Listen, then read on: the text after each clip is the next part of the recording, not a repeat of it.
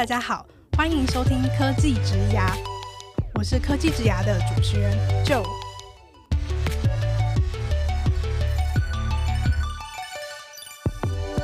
科技职涯是由 CakeResume 制作的广播节目，我们将会邀请在科技、数位等不同领域的工作者来分享他们的职涯故事和个人观点，一起来听听这些精彩的分享吧。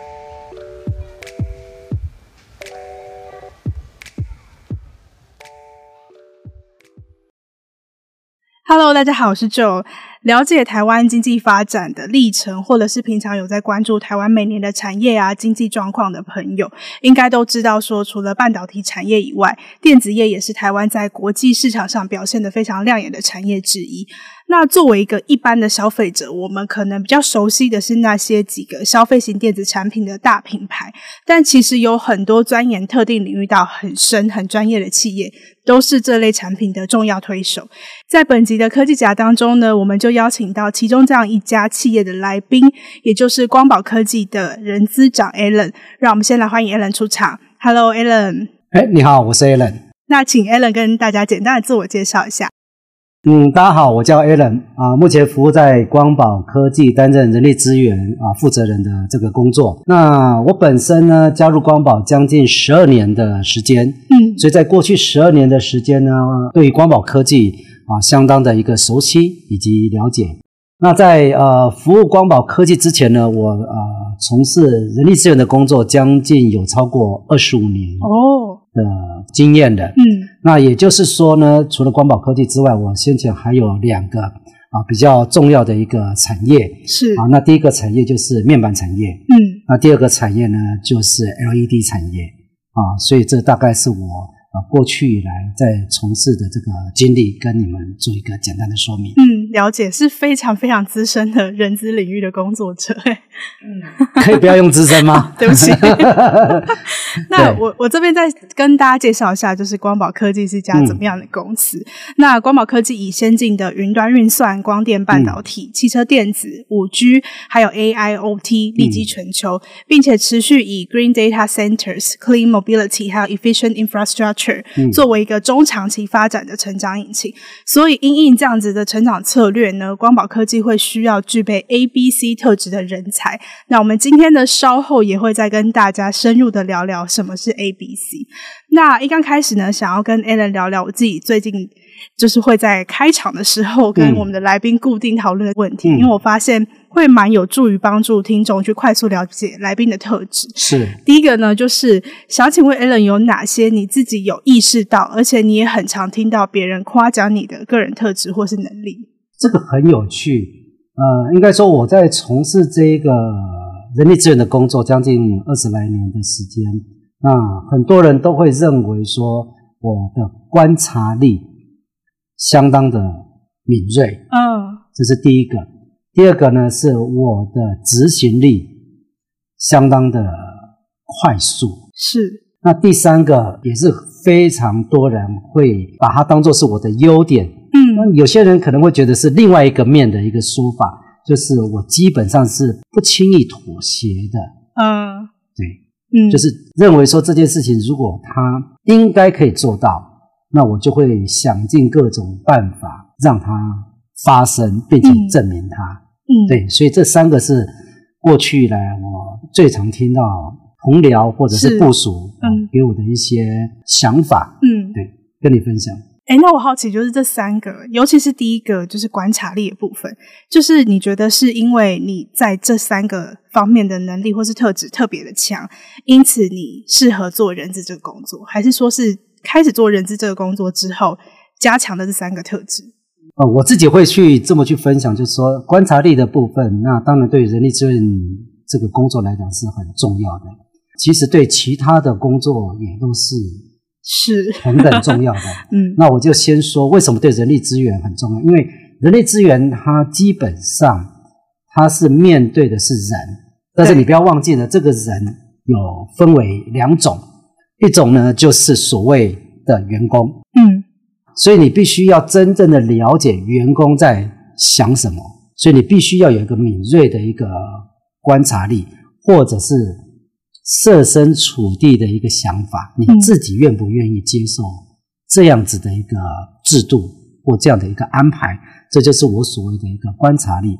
那另外一个观察力呢，你就必须要从另外一个角度来去看。嗯，那你的老板他对这件事情的看法是什么？那他看法是说，他会是从成本的角度来看，还是从价值的角度来看？人力资源工作者他。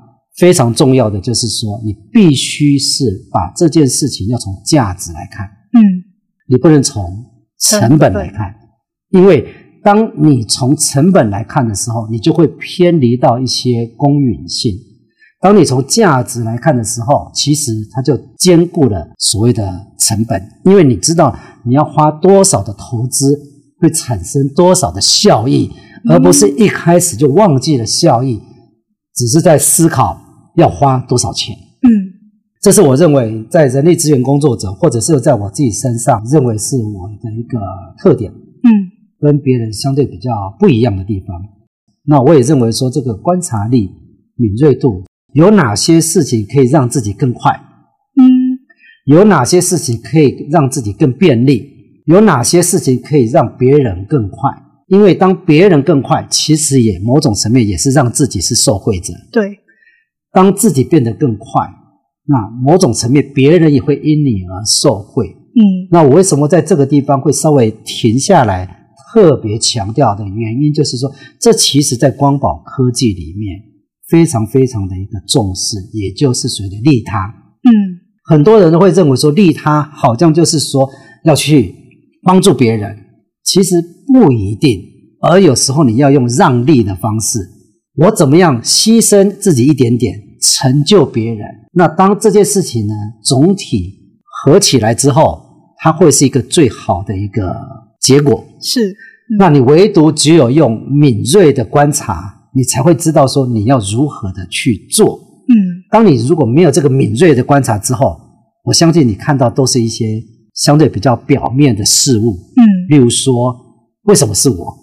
为什么不是他？对就会出现的我们经常在职场上所看到的一些状况，嗯啊，就是所谓的内耗啦，啊，或者是内部的重工啦等等之类的。嗯、我认为这个敏锐利他，也就是在光宝科技里面非常非常重视的。当然，也可以送给这个所有的这些听众的这些年轻的朋友们。嗯而且你刚刚提到说，其实会因为观察力强而让所有的事情变得更快，不管是你自己或是他人。那其实某种程度上来说，也可以连接到你刚刚提到的第二个特质，就是可以让你的执行力更高。那第二个小提示呢？嗯、有哪些 Alan 自己有觉得，你自己觉得你有这些特质，但你很少听到别人特别跟你讲的？呃，最近我经常听到一些朋友，嗯、那这些朋友都过去不认识。嗯。那有男有女啊，那多数的话都比我还要年轻一些。他是这么形容我的，他认为我呢的内心世界里面充满满满的光、能量与爱。哦、他认为在我的本性中呢，就充满了这样子的一个能量，以及这个能量呢会影响到身边很多的人。嗯，这是我大概最近半年。开始收到的一些评价，对，可能是来自于宇宙，或者是来自于 哪里的一个声音吧。对，所以你你以前有觉得自己是这样的人吗？我没有特别的认为我是这样的人，但是我一直认为我可以做到带领团队，嗯，跟影响他人，嗯。但是这样子的方式，从另外一个角度来讲，人家会认为说你是一个非常目标导向的，哦，是吧？但是换言之，你的领导是不是必须用目标导向？其实它可以加入了一些，嗯啊、呃、方式，嗯、比较柔和一点的啦，是或比较是充满了一些所谓的沟通的一些方式。过去以来，我对于这方面相对的比较啊、呃、会忽略一些。嗯，那至少是最近这一年，我也忽然惊觉，哎，这个这样的声音越来越多了。嗯，所以我开始也反思自己说。我是不是可以趁这个机会 refresh myself？嗯，往另外的一个层次去发展。嗯，对，就是自我的一个觉察。就听起来有点像是说，以前其实是会比较以技能盘点去看这个能力，可是最近发现，其实这个能力背后，它可能会连接到的是一些比较软性的个人特质，或者是比较。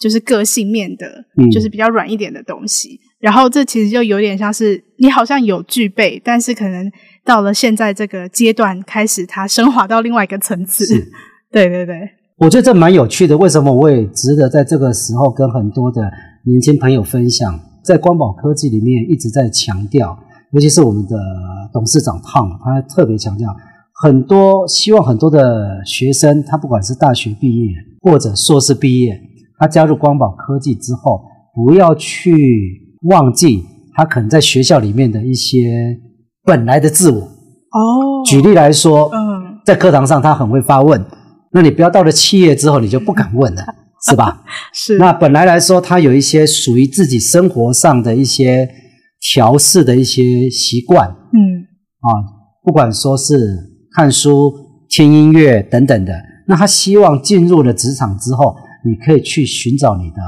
同好，嗯。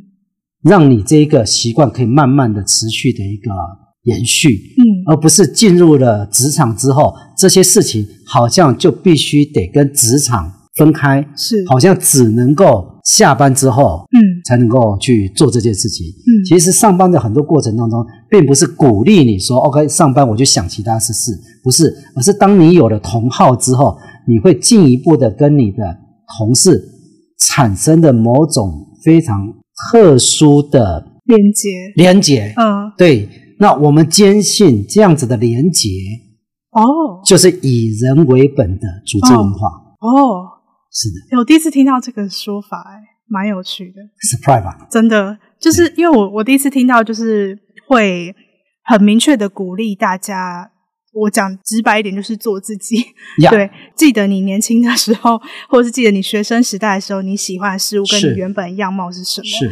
对，因为其实我觉得刚刚 Alan 提到一个点蛮重要，就是我们很常会因为在进入职场之后，呃，可能多少可能直接或间接的配合职场环境，而长出另外一个自己。嗯、没错。对，但是那个自己有可能大家是接受的，或者是。演出来的，没错，对。但是如果你能用你很真实的自己跟你的同事、跟你的伙伴建立连接的话，你可能可以相处的比较长久，是，然后也会比较真心的去，是，对，成为甚至成为朋友，是。就有我刚刚就提到了，你也可以发挥你的敏锐度，你的另外一面，嗯、属于你自己的那一面，跟你的同事，他就不会是一个很生硬的公事上面的一个伙伴，嗯，因为。在组织里面会有一定会发生是同部门或不同部门，是。但是不同部门，如果你平常没有去发挥这些特质的话，可能一开始在会议里面，大家就会各自站在各自的一个立场。嗯。那所以，与其你去用所谓的标语化鼓励说，哎呀，你要去这个设身处地的去为他人想，那其实，在光宝科技里面，我们就做了两件事情。第一件事情呢，从二零二零年八月。开始，光宝科技整个接班改组之后，光宝科技就开始大量的往这方面以人为本的观念去推动，嗯，推动在薪酬的策略，推动在 recruit，我们从 recruit 上面怎么去找到这些人格特质，就好像你刚刚提到的 ABC。嗯。第三个，我们自己把本身公司该去做的事情做主动的改变。嗯。举例来讲，我们改变了薪资结构。举例来讲，我们引进了持股信托；举例来讲，我们引进的育儿津贴；举例来讲，我们让员工吃饭免费等等之类的这些事情，为什么要主动做呢？因为在许多的公司里面，他认为你赚了钱，我们再来做，它就是一个成本的概念。哦、嗯，对。可在我们董事长他认为，他说不对，这是我应该要提供给你们的。嗯。让你们来这边，因为你认同了光宝科技，我提供你之后呢，那你自己可以在这边可以 feel very comfortable，嗯，而展现出你自己的最大的才能价值进入这里，嗯，所以这是第一个，我们光宝科本身先做，可是自己做不够啊，我们希望它是一个互动正向正向的，所以我们希望员工本身也可以保持着自我，嗯，然后呢，他慢慢的可以更相信。讲真话，或者是传递讯息，嗯、或者是沟通，它是可以非常具备有安全感的。嗯，那这样子自然而然，整个的环境就会慢慢的去改变跟提升。嗯，嗯，所以这也就是我刚刚一直提到，就是这个以人为本，我们的观念如此，这也是我们非常坚信啊，从组织文化里面，绝对会让一家企业去改头换面。嗯嗯，刚刚 Alan 提到一个。要点，我觉得蛮值得讨论，就是关于讲真话这一块。嗯、就是我相信，其实呃，讲真话有时候可以为整个组织或者是团队的成长带来很大的帮助。可是，其实对于一个员工来说，要真的做到讲真话这件事情，真的很难。那、嗯、大家可能就会想说，那人资可能会是一个蛮好的窗口，或是蛮好的桥梁。那我也蛮好奇说，Allen 是从一刚开始就是踏入社会的时候，你就想要做。做人资这份工作的吗？当时为什么会这样子去规划自己的职涯呢？呃，我的大学是读经济系，那我的硕士是进入职场才去读的是人力资源所。嗯，大学毕业之后呢，因为我是经济系，所以我刚开始找工作就找跟经济有关的。哦，那初期就找，例如说财务部门，那财务部门就有些税务啦、会计啦之类的。那后来某个机会里面就发现这家公司里面也有在找人力资源，嗯，做的工作。那我心想，诶，Why not？试试看，嗯，所以就是这么简单。结果后来几次的 interview 之后，最后拿到的 offer 是人力资源的 offer，嗯，那我心想就是说，那就做做，Why not？对，Why not？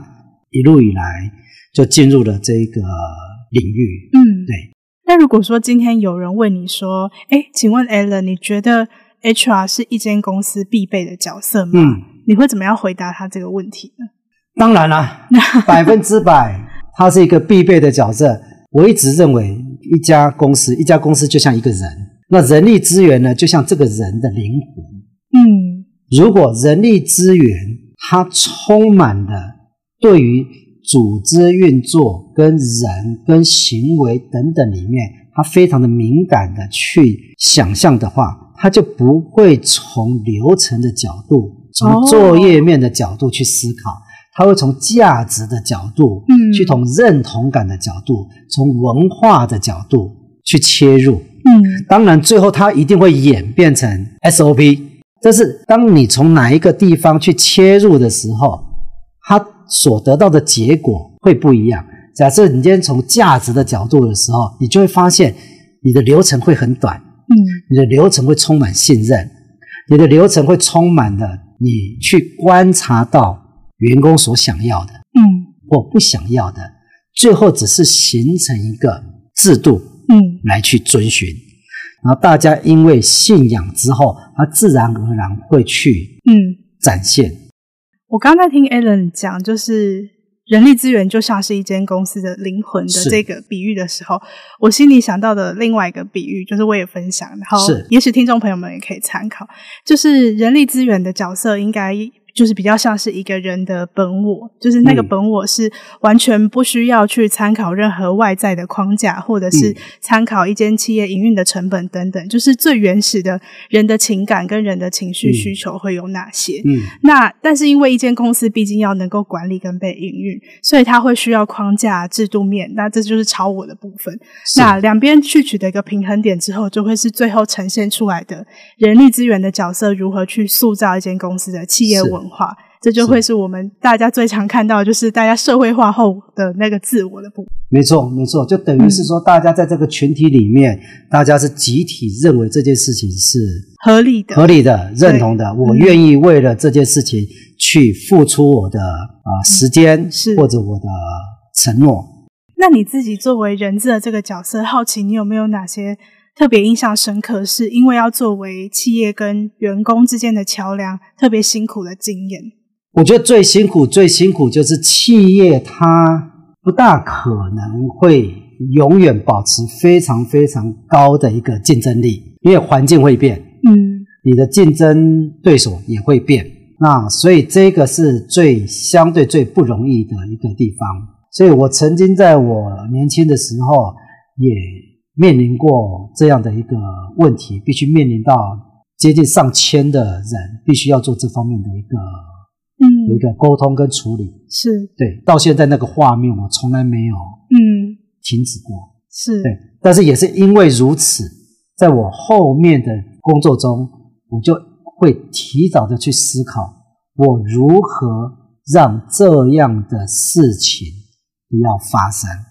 我没有办法改变产品的 life cycle，嗯，但是如果身为一个人力资源的主管，我可以更早知道每一个 business 它未来三到五年哦。的发展，哦，嗯，也就是我变成是一个 business 的 partner，嗯，所以我更早会知道如何的提早两到三年去让这个人力资源做最好的一个安排，而不是等到时间到了，嗯，就说啊，很抱歉，我们这个产品线要关了，嗯，啊，对，这就是那一件事情让我印象最最深刻，但是也是变成是。到后来，我加入光宝科技之后啊，那尤其是跟董事长 Tom 的合作，嗯，非常的久，所以我们的想法是一致的，所以我们就不断的往这这方面去去看，我们如何可以在更早一步、更早两步、更早三步，嗯，去做到布局。布局，嗯，对，让可能的影响降到最低。最低，对，嗯，对，我想多数的其实 HR 都会做这些事情。嗯，这个我我我必须要讲，这也是 HR 的一个基本功。但是你如何可以做到另外一个层次，就是你甚至已经不是一个 HR 了，嗯，你可以变成是一个 business 的一个参与者，是对，这是另外一个，那就是另外一个另外一个层次了，对，嗯，因为当你变成是一个 business 的一个参与者，人力资源或者是人事，或者是所有我过去的工作经验，只是变成是我的武器。之一，所以我已经可能不是在从事人力资源的工作了，我也是在从事一个 business 的一个判断。举例来讲，今天我们要到美国，我们要到哪里？那过去来讲，可能说哦，我要去哪里啊？那 HR 在开始去分布，那可能甚至在还没开始要谈的时候，我就提早去参与了。那我就很清楚知道我内部有哪些 resource 可以去运用，它等于是同时间可以去做做判断的。是，刚刚 Alan 提到这个，就是 HR 做的人力其实就是一个 business，其实也连接到我等一下想要跟 Alan 讨论到的，嗯、就是以这样子的角度去看，就是作为人资长的你，有没有哪些在看电子产业的人才趋势，可以跟我们的听众朋友们分享？嗯、然后是如果他想要加入这个产业的话，他会特别需要去注意的。人才趋势的部分，呃，其实十年前大家也在讲人才趋势，我相信十年后也会继续在讲人才趋势。嗯，每一个人都会说，呃，因为现在是 AI 或者是 ChatGPT，所以你必须要必备这些技能或了解。那我我认为它就是一个基本的，没有手机的年代，你就是用 BB Call；有手机的年代，你就是用手机。这本来就是大环境之下你所必须的。可是，唯一的就是说，不管产业怎么变，心态上面你怎么样可以有意识的，并且渐进的去要求自己，嗯，这个是相当相当不容易的一件事情，因为你必须就是要告诉自己说，诶，我如何的去观察，因为许多的事情它不会是天生的，嗯，你必须要去强迫自己去训练出来。就好像上健身房一样，你不可能一开始就会。但是你前面为什么要找教练？除了你避免说你你受伤之外，但最重要是什么？嗯、你有一个人在那边告诉你，你要坚持下去。久了之后，你会发现很多爱好健身的人，除了他特别有目的之外，他就自己会去了，因为这种他变成他的习惯习惯了。嗯，所以这个习惯为什么我刚刚提到，就是说第一个要保持本我。你你原本在学校里面的本我是什么？那是你不管工作或生活，你快乐的来源之一。嗯，那第二个呢是好奇心跟敏锐观察，那是你进入了职场或者你在其他的某些地方的时候，你可以跟别人一起合作，更快速、更有意义的，是。一体两面的事情。嗯。那如果说就是就呃三五年内的话，有哪些你觉得特别需要学习累积的技能，不管是软实力或是硬实力，对于想要加入电子产业的人才来说是很重要的？我我个人认为，第一个就是 AI 或数位工具的一个应用。嗯，那基本的工具基本上不难，难是难在应用。是，谁运用的快？嗯。谁就取得先机啊，这是我认为是第一个。那第二个部分呢，就是你除了有敏锐度之外，其实还是不够的，你还必须要有两件事情，我认为是啊很重要的。第一个呢是问题的分析能力，从你会问问题到有结构的去分析问题，找到答案，嗯是必须去被训练出来的。是。那第二个呢是解决问题的一个能力。嗯。那这个呢就必须要透过一些方法跟方式教导你之后呢，那你自己不断的去应用、应用跟练习。嗯那如果说回到光宝自己本身，刚刚、嗯、前面提到的那个 A、B、C 三个实力，又个别是哪些实力？第一个 A 的部分的话呢，我认为就是勇于承担 （accountability）。嗯，这 accountability 其实很多人都知道当责，当责，嗯，是吧？所以大家都知道说，这个当者就是必须要勇于承担，面对困难并主动承担责任。是这一句话听起来相当相当的一个简单，那重点是它可能会出现了几个关键的事情。第一，你有没有勇气去做这件事情？对，那不能用说的。第二个，在这个 accountability 之列，当你有勇气，我说我来，没有问题。但是你有没有这方面的技能？第三个，你说哎，我有这个技能了，可是你有没有一群人跟着你一起来？嗯，就我刚刚讲的。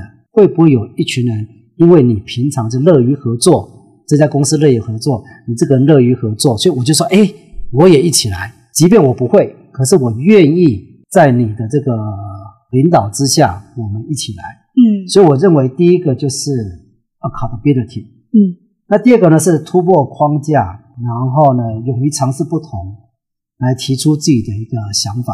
其实这跟第一个非常非常的有关系。嗯。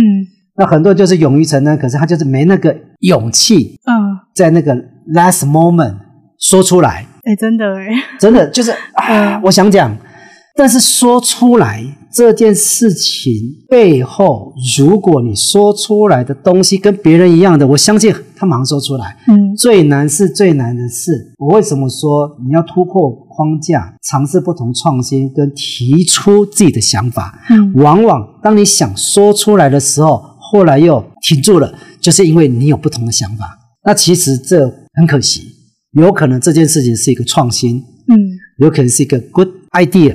对，好，这就是第二个，我认为就是突破框架跟尝试不同创新做法，跟提出自己的想法啊，这件事情是非常重要。第三个是 challenge，嗯，啊，超越挑战，就是你要挑战自己，嗯，这很不容易，因为我们一直。告诉着所有的员工，当你今天考八十分，嗯，就像企业一样，我考八十分，明年也是考八十分。可是万一你的竞争对手八十五分了，嗯，所以相对之下，我们是还不错，可基本上我们已经输了，输了，嗯，或者是落后了，嗯。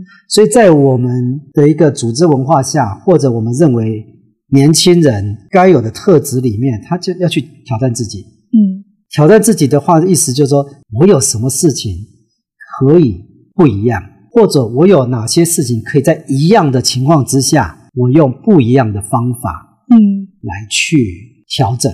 是啊，那这些 A、B、C 里面啊，不管是勇于承担、突破框架或超越挑战，我认为是对于年轻人来讲，我是非常非常推荐给他们。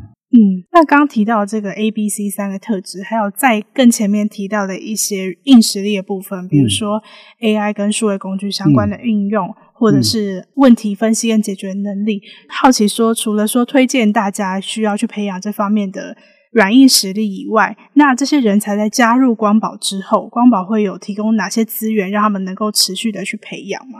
会，百分之百会。在光宝科技里面，非常非常重视。所谓的人才的投资，嗯，我用几个方式来去陈述。第一个，我们对于所谓的教育训练，我们不叫做教育训练，哦，我们叫做 human capital 的 management。因为第一个，我们认为人他是一个资产，嗯，所以我们要对资产进行投资。是，你也可以说它是进行管理，嗯，所以第一个，我们不认为它是一个教育训练，我们认为它是一个资产，而且它是属于投资项目，对，会有价值的，它是有价值的。嗯，但是因为是投资，所以它就必须要有差异化。哦，也就是说，这个资源不是像过去的许多公司说，OK，我每个人都可以来上的。哦，抱歉，抱歉，因为每一个人要对自己负责，你不能奢求在学校一样，老师就是一视同仁在讲台上面教你。你在这边的话，你要展现你自己的优势，让别人看到你，认为你值得投资。嗯，这是要争取哦。当然哦，你要去争取。所以你要怎么争取？你如果具备这 A、B、C，嗯，这三个特质的人，你自然而然就会被看见。嗯，是吧？那第三个就是在这里面的话，我刚刚有提到了一个所谓的 ChatGPT 啦、AI 啦，啊，或者是问题分析能力跟解决能力。那我相信，在一般的学生还没进入企业之前，要得到这些训练应该不难。但是呢，可能碍于时间或者一些费用，他可能没有办法得到这么好的一个训练。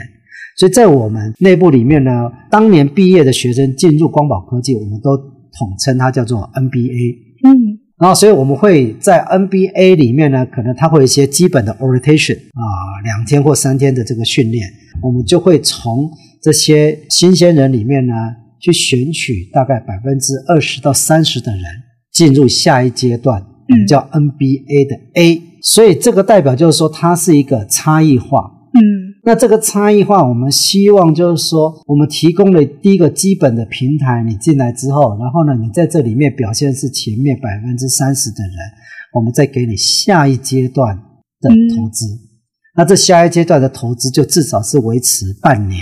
它会有不同的一些设计，嗯，甚至包含了一些现在或未来所需要的一些工具的证照的取得。啊，例如说 Power BI 啊，或者是其他这个 Microsoft 等等的这些，嗯，那因为我们知道，只有这样子才可以去加速，让我们。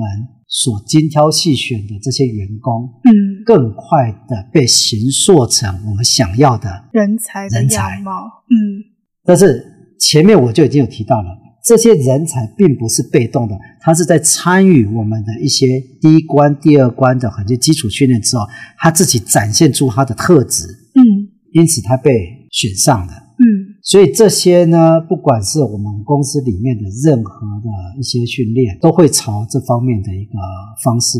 这也是又回到以人为本。嗯，所以以人为本的部分就是我尊重你，但是你也必须尊重自己跟尊重所有人。当你尊重这些之后，你加入这个，请你展现出你自己的本我。嗯，你自己的积极，或者你在 A、B、C 这三个这个这个特质上面，你不见得三个都有。嗯。但是你至少要把 A 或 B 或 C 属于你本质里面的去发挥，是，再透过一个群体的互相学习上面，你再去学到 B，嗯，或更有勇气做 C，嗯，那自然而然它会形成一个好的一个循环。所以我们在人才的投资上面也是这么做的。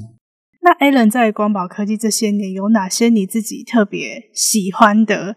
跟人资人才留任相关的一些政策，这三年来光宝科技做了一些事情，我我非常认为值得分享。是第一个事情呢，是在薪酬结构上面，我们针对年轻人，也就是刚毕业的这些学生，我们把他的薪资的基本水平拉到我们认为是市场竞争的百分之七十到七十五还以上。嗯简单来讲，或者用更白话的来讲，就是说，他的基本薪资月薪乘以十四个月，就等同是他的同学在那家公司里面的固定薪水加变动薪水。嗯嗯，也就是说，光宝科技在基层员工啊，他的总薪资就是等于是固定薪资接近百分之百。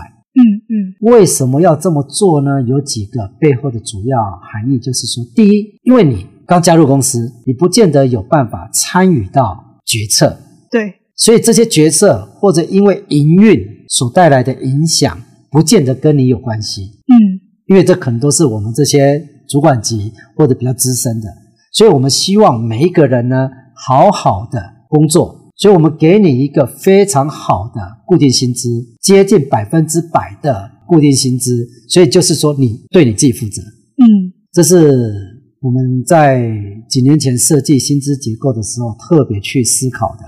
那第二件事情呢，不是因为这样就代表说他们就没有奖金了，嗯，没有 bonus，不是，而是说。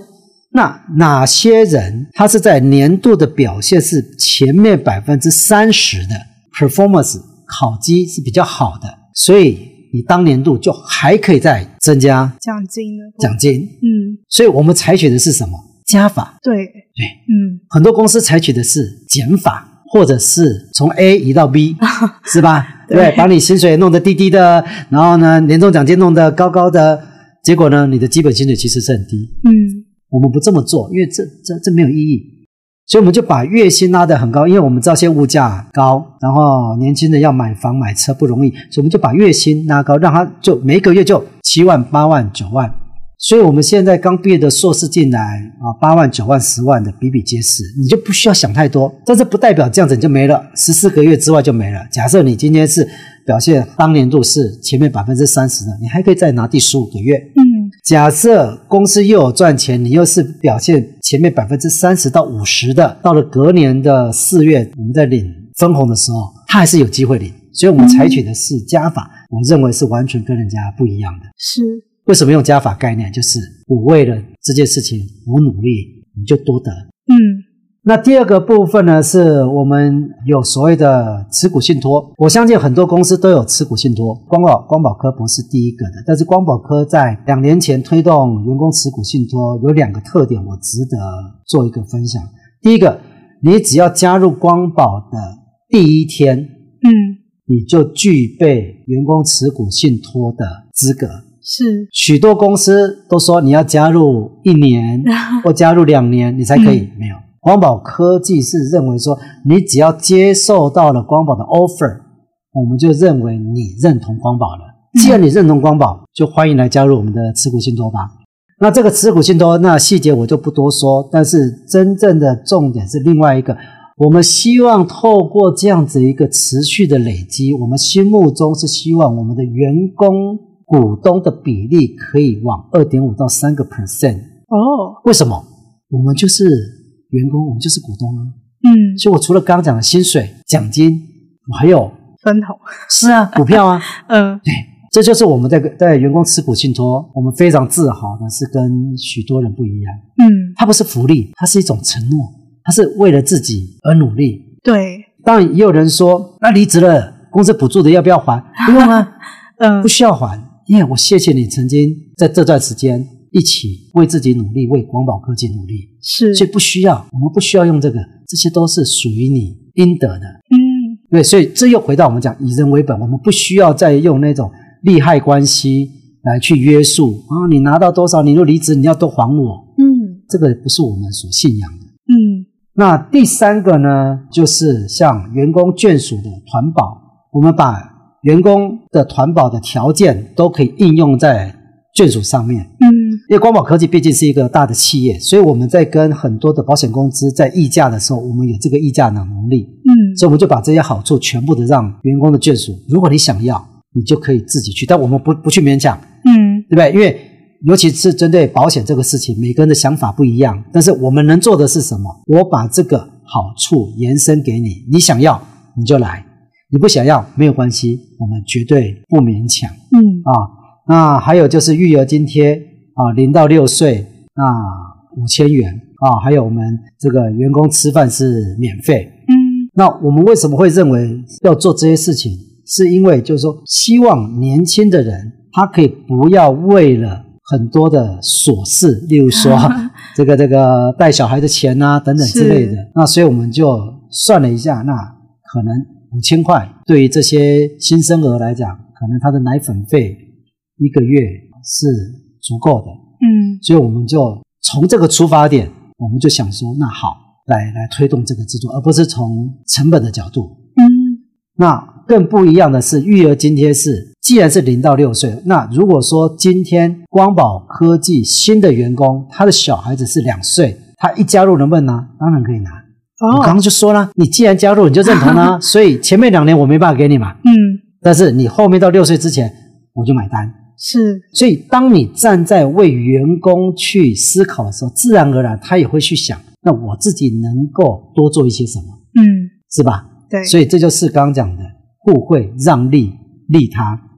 那另外还有两件事情呢，也是这几年来我们非常非常重视的，就是沟通。嗯。所以，我们不管说是用所谓的影片沟通、汤后，或者是这个面对面的沟通，那这些呢，是我们这两年来非常非常重视的。但这个，我想很多企业都在做，嗯，可是我们做的方法有点不一样。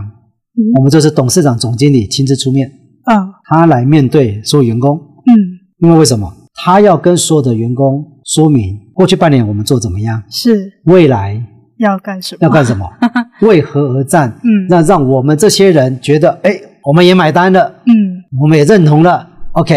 OK，let's do it。嗯，这是不一样的，所以我们尽量不去做流于形式的一个沟通。所以我们在内部不管说是啊，town hall meeting，或者是我们的每两个月的这个跟新进员工的沟通，或者我们在 Line、FB 上面非常坚持做这样的事情。嗯。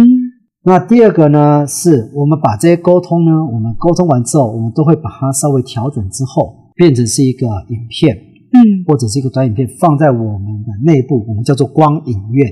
我们为什么要做这件事情呢？是因为每一年都有不同的时间，会有不同的人加入，所以我们希望这像是一个资料库。嗯，你新进的员工来的时候呢，你就可以看到这些过去所发生的事情，嗯。这就是一个我们讲，既然我们是如此承诺，我们认为我们说到做到，我们没有理由怕大家看到，大家看到，是吧？嗯，刚刚就像主持人所提到的，这是一个检验。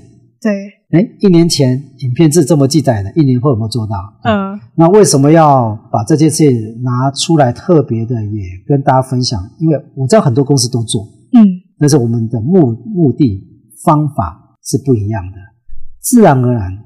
会导致到的成果也不一样。最后一个是在去年啊，约莫是去年啊，我们成立了一个女子会，嗯，啊，由公司的几位比较资深的女性主管啊带头啊，成立的一个女子会。在这个女子会里面呢，啊，那当然你会想说，是不是有女性的同事可以参加？当然，会员的话就是只有女性同事。可是重要的是什么？重要是他们所办的活动、讲座。男性同事也可以。嗯、那为什么要特别做这些事情呢？所以我们想要透过这一种公开的方式，来去好好的让双方可以学习到彼此的优彼此的优点。嗯，那与其说我们就是说用什么智商式，用什么，我不如就是公开。嗯，就说它是一个很 open 的。嗯，那这也是我刚刚提提到的。如果这些事情是很 open 的，那当女子会有办什么事情的时候，我们就都可以去看。嗯。哦，我们的老板有空也会去，我有空我也是会去。那很多基层员工是男性的，他也会去，他也会去想想看，说在这女子会里面她办了哪些活动。嗯，这些都会变成是不同形式光宝科技里面的一个 platform。什么 platform 呢？让大家在里面可以享受、可以学习、可以认识平常所不认识的，嗯、或者。可以认识平常只能在 Teams、在 Line 或者是在会议上面的网友或者是笔友，这也是光宝科技这几年啊特别所注重的啊。所以不管在刚刚讲的啊薪资结构的架构调整、员工持股信托、员工的沟通啊，或者是重视员工也重视家人，在环保或育儿津贴啊，甚至在所谓的女子会等等之类的。